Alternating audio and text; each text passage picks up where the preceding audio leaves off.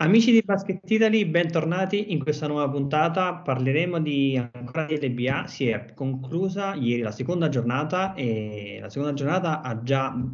riequilibrato quelli che sono un po' i pronostici di inizio campionato con Milano e con Bologna che hanno eh, rispettivamente vinto, poi ci sono stati tanti altrettanti risultati, eh, ma vi presentiamo innanzitutto le persone che sono con noi questa sera. Il, ritroviamo il buon Masia. Ciao Nick. Ciao, ciao a tutti. Ritorna finalmente, ci onora della sua presenza il, il grandissimo Nicola Cascioni. Bentornato. Allora, un grandissimo buonasera Enrico, ciao a tutti. E uh, presentiamo anche la nostra nuova new entry, Chiara da, da Venezia. Ciao Chiara. Ciao a tutti, grazie dell'invito. E, allora ragazzi, io inizierei uh, a parlare di questa seconda giornata ho accennato a quelli che sono stati i due risultati, diciamo, principali delle due pretendenti principali al titolo, con la vittoria di eh, Milano in trasferta sulla Givova Scafati 75 a 66, vittoria casalinga per la Virtus contro la Pallacanestro Treviso 85 a 80, però altri risultati interessanti sono arrivati da Pesaro, dove Pesaro ha battuto per 90 a 89 la uh, Lumana Rayer Venezia, ed anche una, una bella vittoria di, uh, di, Sassari in casa contro Verona 101-79, e, ma positivo anche la, il successo di Brescia 88-83 contro, contro Varese.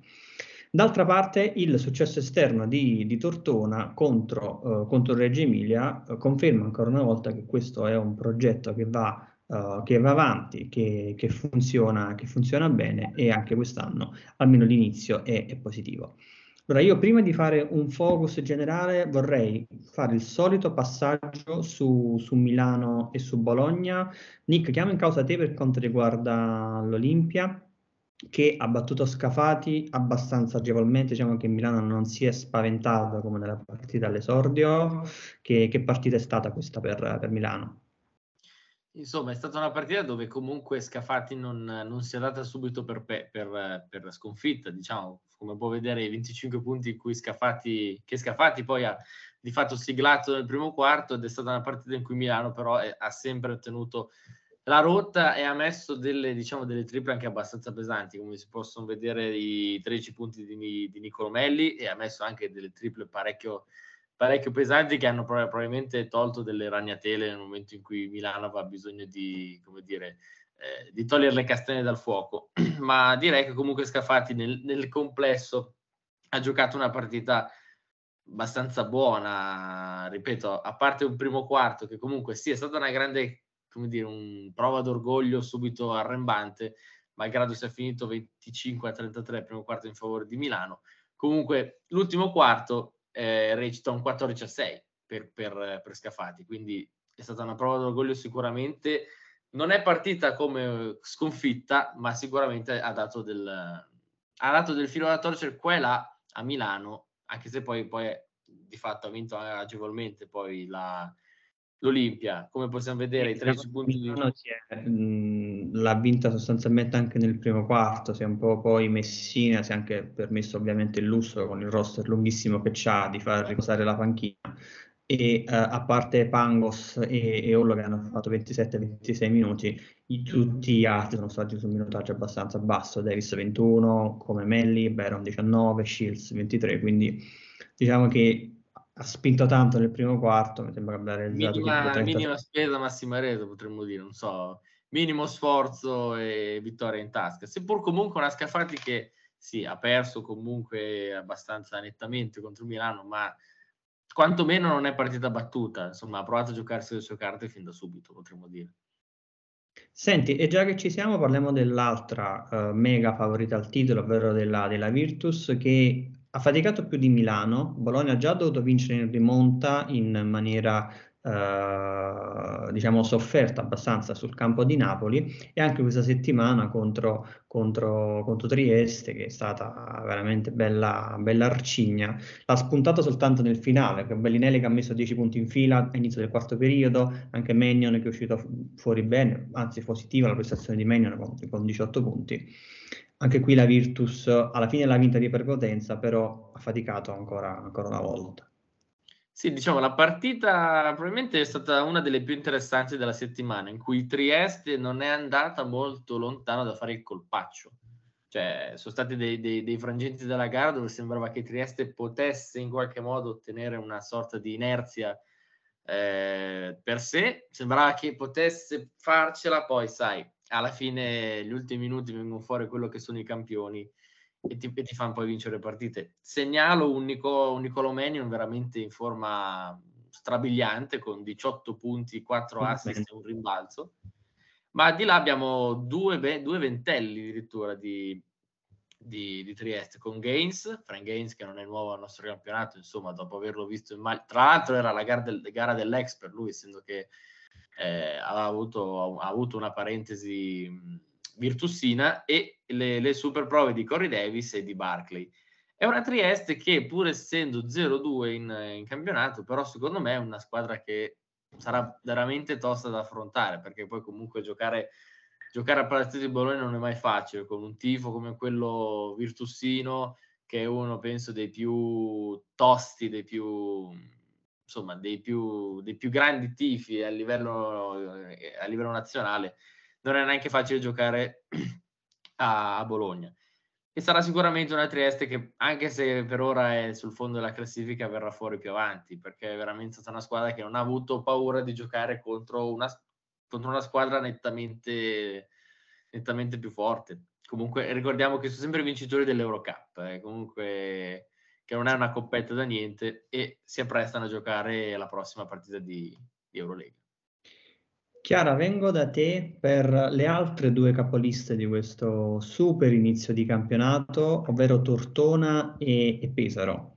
Pesaro vince in, in tirata contro, contro, Venezia, ne parleremo più approfonditamente dopo, però facciamo un accenno su quello che è stato questo inizio di stagione così eh, prepotente di, di, Pesaro che di nuovo ha portato 5 uomini in doppia cifra, ha avvistato il successo di la scorsa settimana contro Trieste, anche in quel caso 5 in doppia cifra, però anche Tortona che ha vinto all'esordio contro, contro Trento, ora ha vinto in, uh, sul campo di, di, Reggio Emilia e non era di certo una cosa facile. Insomma, sono due squadre che, vero, sono due giornate, però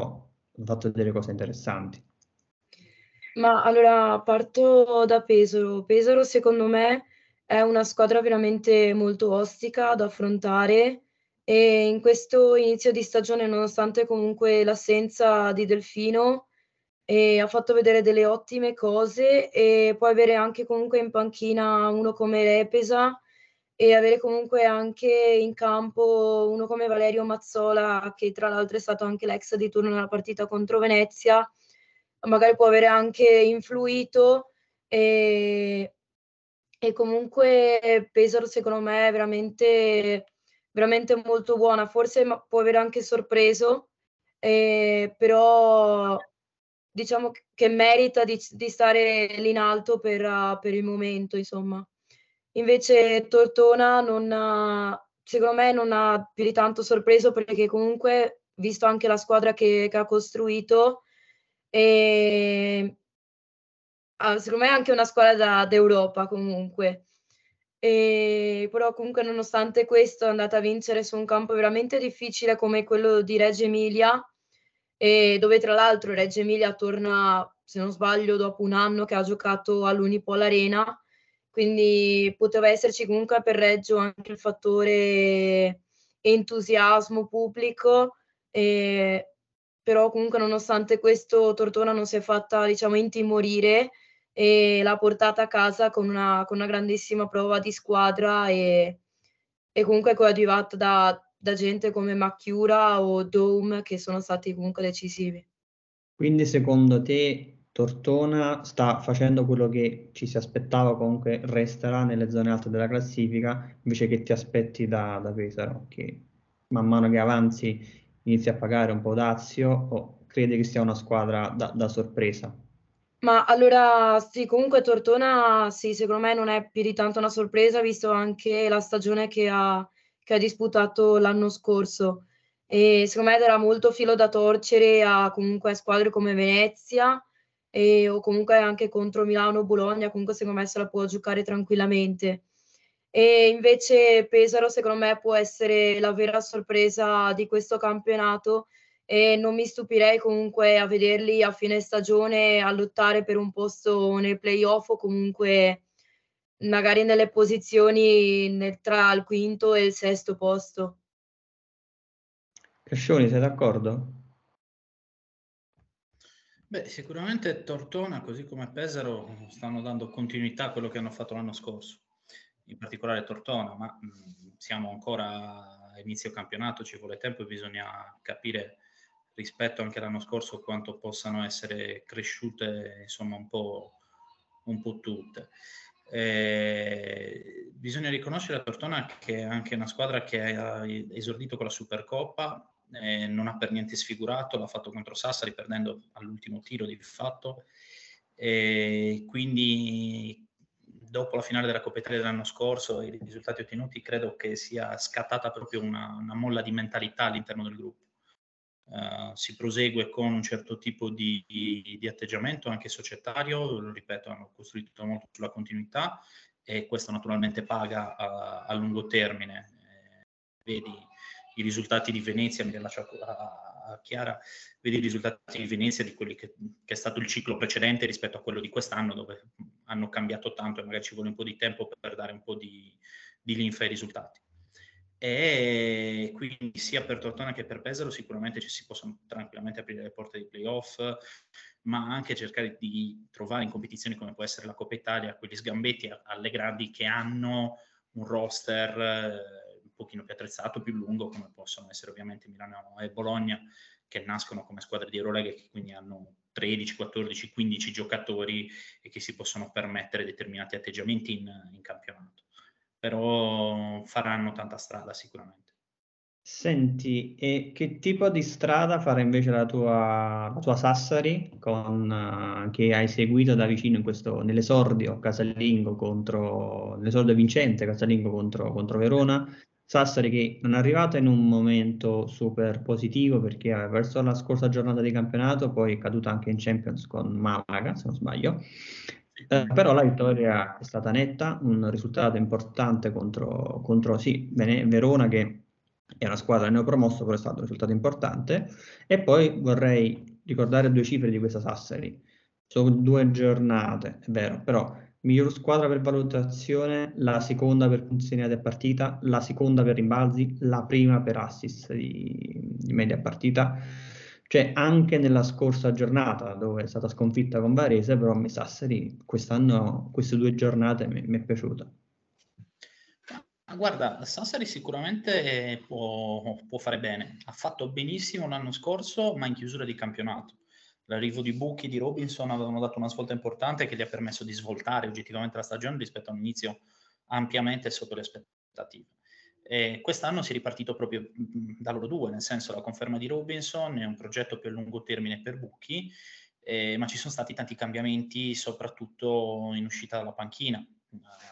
partenze di, di Logan, Bilan, ehm, insomma, eh, chiaramente avevano di Barnell, avevano necessità di sostituti di un certo livello, per il quale ci vuole tempo per ottenere dei risultati. Tra questi, tra i nuovi arrivi c'è Onuaku, eh, centrone VP del campionato israeliano che ieri ha fatto una prestazione decisamente di alto livello.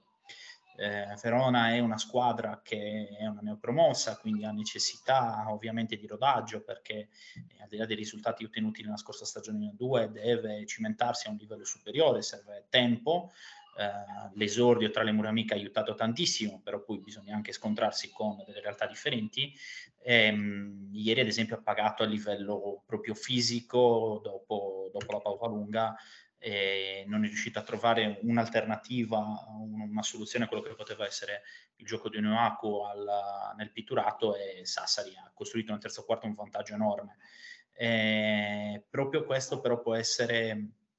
eh, uno dei punti principali delle forze di quello che può essere il campionato di Sassari. Io mi aspetto che possa fare molto bene, eh, la partenza non è stata delle migliori, ma per anche una questione eh, relativa agli impegni, nel senso che Sassari ha partecipato alla Supercoppa, è arrivata in finale di Supercoppa, ha rischiato di vincerla, dove la differenza poi, come è successo con, eh, con la gara di campionato per Bologna la differenza l'hanno fatta i singoli nell'ultimo quarto, ehm, dove si è vista la differenza fondamentalmente di roster, eh, però questo è significato per Sassari dover giocare quattro partite in otto giorni e alla lunga uh, vedi soprattutto in Champions contro una squadra come Malaga che personalmente credo possa essere tranquillamente una squadra che punterà a vincere eh, la Champions League eh, è venuto fuori un, un calo fisico importante. Eh, a Varese eh, Sassari non, ha, non, era nemmeno rientrata a casa è rimasta direttamente da Brescia eh, in trasferta per, per, fare la partita. E, e quindi diciamo che la stagione vera di Sassari è iniziata ieri ed è iniziata nel migliore dei modi al di là delle cifre di Onuaku, che si è confermato veramente un giocatore bello da vedere per chi eh, ama il, il basket, ehm, le note positive sono arrivate dalla panchina, cioè sono arrivate le prime reazioni di Davide eh, Jones eh, che nelle prime uscite non avevano portato eh, quello che ci si aspettava. Invece, fortunatamente, ieri si è iniziato a vedere qualcosa e proprio per questo ti dico che eh, ci si aspetta un cammino di alto livello da parte del Dinamo. Nick, tu come l'hai, come l'hai vista Sassari? Sa- allora, Sassari, allora, l'avevo, inizialmente vista contro ovviamente Varese per eh, ovvie ragioni, insomma, eh, giocando qui a, a, Varese. È stata una partita dove, come, de- come, come detto da Nicola, Onuaku, che come dire non, non lo conosciamo oggi, eh, ha fatto una partita super, quella che anche stava per alcuni tratti anche stava facendo Varese, forse l'ha riconfermata, l'ha riconfermata ieri con una partita da 10 rimbalzi e 24 punti che per un, e un assist, cioè, ci ha messo anche dentro anche un assist dove forse per un centro sono numeri veramente strabilianti, ma io mi concentrerei anche su quello che sono stati eh, come dire, il contorno. Aggiungerei anche stoppate recuperi eh, nella partita di, di Onuaku che si è, si è davvero messo in luce oggettivamente ehm, dal punto di vista uh, fisico ehm, Smith e l'altro centro di Verona, ora mi sfugge il nome, dovrebbe essere Holden, ehm, pagavano un gap importante, eh, nel senso che Onuaku in termini di chili, di altezza, di verticalità era superiore, eh, però è, è, riuscito a mettersi in luce anche quando la difesa cercava di raddoppiarlo e, insomma, ha messo in luce davvero uh, tanti, tanti pregi e pochi difetti. Se proprio si può contestare qualcosa, un po' lento in quelle che possono essere transizioni offensive, diciamo che non è un uomo da contropiede, però per quanto riguarda tutto il resto mi sento di dire che può essere tranquillamente un, un valore aggiunto, diciamo un, un bilan con ancora più, più fisico e, e verticalità. Esatto, poi un dato che vedo qui sulle statistiche è che Sassari forse perché magari a un certo punto della, sul finale di gara magari Bucchi ha, buttato dentro tutti, sono andati a segno tutti gli effettivi che, che Bucchi ha messo in campo, insomma tutti i giocatori sì, che sì. sono scesi per Sassari sono stati a segno, anche chi ha messo solamente due punti come Luca Gandini e Pisano, comunque loro, e, e, e Osman Diop, insomma comunque tutti hanno dato il loro contributo per la, la causa. Gandini che fanno i due vertici in termini di età, nel senso erano il più piccolo e il più grande in campo, con uh, Riccardo che ha trovato i primi due punti in Serie A, una gara che ha visto anche Sassari in vantaggio di, di 26 28, adesso non ricordo, era normale, lecito aspettarsi un po' di spazio un po' per tutti eh, ed è anche bello così, insomma. Sì, Peccato vedere una Verona che, insomma, dopo la grande partita della scorsa settimana con la vittoria all'overtime, segna solamente 79 punti e fatica, diciamo, contro un eh, pagava l'esordio alla scorsa stagione, alla scorsa partita, quindi doveva bagnare il ritorno in Serie A. Oggi invece si è trovato contro una squadra matura uh, che ha vinto scudetto, uh, che il palazzetto suo è sempre, sempre gremito ed è sempre caldissimo. Ci sta che può andare a perdere a Sassari. Uh, se è la tua seconda partita è sembrata veramente un po', un po' stanca, un po' corta se vogliamo, ma era anche comprensibile per una neopromossa. Senti, l'ultima poi ti lascio andare perché ho, ho, ho sentito il tuo campione che ti chiamava, l'ho, l'ho, l'ho, sentito. Dove la vedi tu, la tua, diciamo, la Dinamo di qui, di qui in avanti? Che tipo di campionato credi farà? Beh, chiaramente è un po' prestino per azzardare un pronostico, in particolare perché ancora eh, mancano delle soluzioni. Um, sono infortunati dei vecchi Treyer per quanto concerne Sassari, eh, sono delle alternative nelle rotazioni molto importanti nel gioco di Bucchi, eh, lo si è visto anche ieri, non a caso il minutaggio di Gandini nasce proprio per questa, per questa esigenza. Eh, se devo proprio fa- azzardare un pronostico, la vedo come la scorsa stagione. Eh, capaci di poter sorprendere in quelle che sono le competizioni eh, dirette e quindi magari andare avanti in Champions nel girone, ma poi eh, fare bene nel momento in cui ci si ritrova a avere delle gare dentro o fuori e lo stesso per una Final 8 mi immagino protagonista. Eh, mi auguro, ma mi, mi, aspetto ed è lecito pensarlo per la qualità del roster, dello staff tecnico che si possa arrivare ai playoff, immagino qualcosa come la scorsa stagione, quindi tra il quarto e il quinto posto, anche se devo dire che il livello del basket eh, di, di, di, Serie A, come sta succedendo da qualche anno a questa parte, sta andando verso l'alto, si sta livellando verso l'alto e quindi diventa difficile eh, avere un certo tipo di certezza. Eh, ma questo fa solo piacere, nel senso che si vedono squadre e partite sempre più, più toste eh, ed fa solo bene il movimento. Assolutamente. Allora, saltiamo da una campione d'Italia ad un'altra campione, ad, ad altre due campioni d'Italia come Pesaro e come, e come Venezia, altre due uh, squadre che hanno fatto la storia del nostro, del nostro campionato e analizziamo un po' questa partita con Pesaro che, come dicevamo prima, è eh, di fatto eh, in testa al campionato dopo queste due giornate, due, due, belle vittorie, questa bella pesante contro Venezia 90 a 89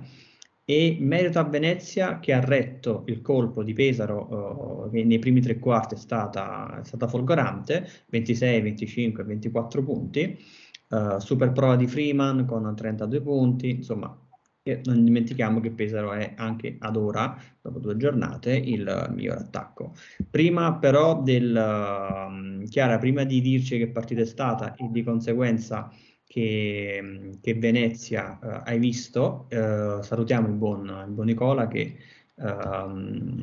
passerà a, a, a, impegni più importanti di questa, di questa chiacchierata. Ciao Nick, grazie mille. Buona serata a tutti, buon proseguimento, un saluto a tutti gli amici di Basket Italy. Ciao Chiara, ciao Nicolò, ciao Enrico. Ma allora sicuramente comunque è stata una partita dove ha meritato di vincere Pesaro senza, senza ombra di dubbio. È stata avanti di 20 punti, soprattutto contro una Venezia che probabilmente non, non si si aspettava con, con quell'atteggiamento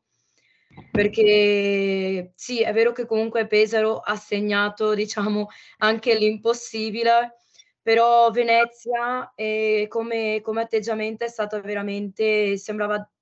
cioè, come se non volesse giocare in certo senso, perché in fase difensiva era, era nulla e, e invece poi in attacco diciamo che era soltanto e, come si dice, seguita comunque dalla, dai singoli giocatori, eh, per esempio Freeman eh, sembrava probabilmente quasi l'unico che tenesse in piedi la, la baracca. E se non fosse stato per lui, probabilmente Venezia sarebbe stato sotto anche di un punteggio molto più ampio. E, però, comunque, detto questo, eh, Pesaro poi sì, è vero che si è fatta recuperare nell'ultimo periodo, grazie comunque a una difesa zona di Venezia dove l'ha messa, dove l'ha messa in difficoltà, però bisogna anche dire che, che comunque Venezia eh, sì, eh, pagava molto, molto, probabilmente anche l'assenza di, di Parks. E, e comunque Venezia ancora secondo me all'inizio ha cambiato tanto in questa stagione e ci sarà comunque da soffrire eh, perché Granger comunque dovrà conoscere Spissu, Spissu dovrà entrare comunque nei meccanismi di Venezia e quindi comunque ci vorrà tempo e è presto comunque anche per diciamo per dire che Venezia farà male però comunque non, non sarà secondo me neanche vero che farà male anzi. E starà sempre lì, starà sempre lì in alto e potrà dire la sua con il passare del tempo. e comunque adesso per Venezia ci sarà comunque tempo di rifarsi, giocherà in Eurocup già domani, quindi adesso avrà comunque partite ogni, ogni tre giorni, quindi ci si abituerà poi e Venezia comunque tornerà, comunque tornerà ad alti livelli. E... Ma hai toccato un argomento che volevo, che volevo toccare, ovvero Granger. Uh, zero punti con 0 su 6 al tiro da, dalla lunga. Uh, sì. Appena 3 contro Scafati deve... Qual, qual, è il problema? Il giocatore che deve entrare nelle, nel, nel, gioco, eh, preso tiri che non doveva prendere, che le statistiche sono son pesanti. Ma allora Granger secondo me e paga tanto l'assenza di un giocatore comunque versatile come, e atletico comunque come Jordan Parks,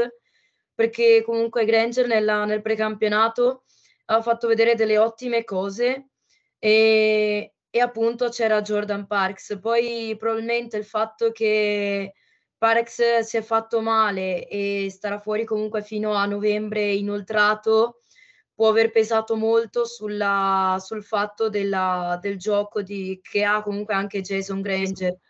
E su alcuni tiri di Pesaro che comunque ha, pre- che ha preso nella partita di Pesaro, alcuni sono stati buoni e altri, e altri probabilmente senza, senza senso. E magari ci sta che comunque provi a, ad entrare in partita però quando vedi che comunque la palla non ti entra, secondo me dovresti più, eh, più pensare a far girare la squadra che, che, continuare, diciamo, a prenderti dei tiri, ecco. Quindi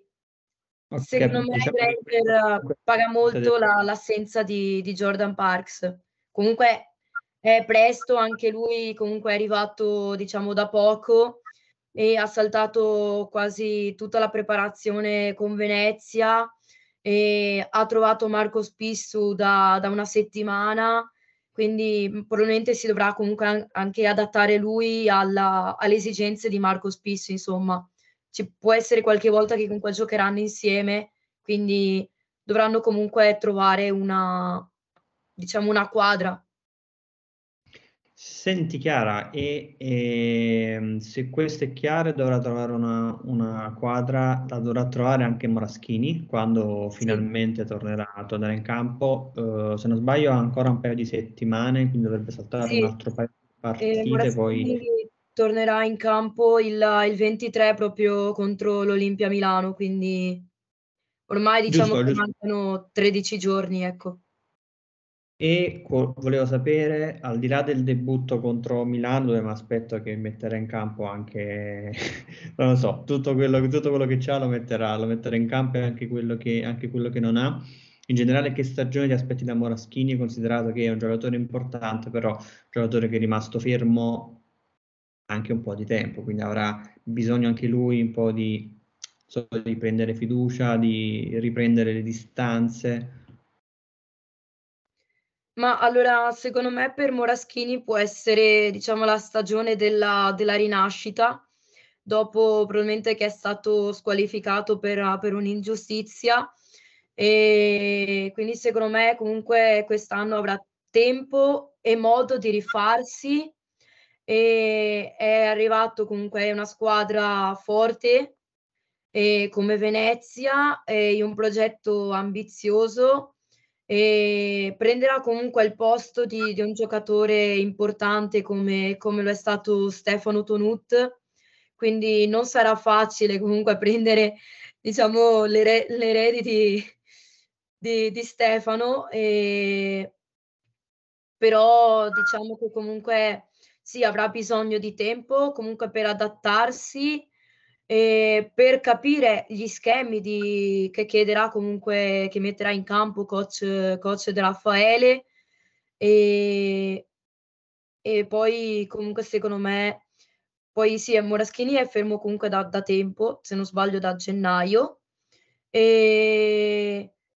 poi comunque da, da agosto si è, allenato, si è allenato interamente con la squadra, ha giocato gli scrimmage con Venezia e a parte le amichevoli ufficiali che comunque non poteva giocarle,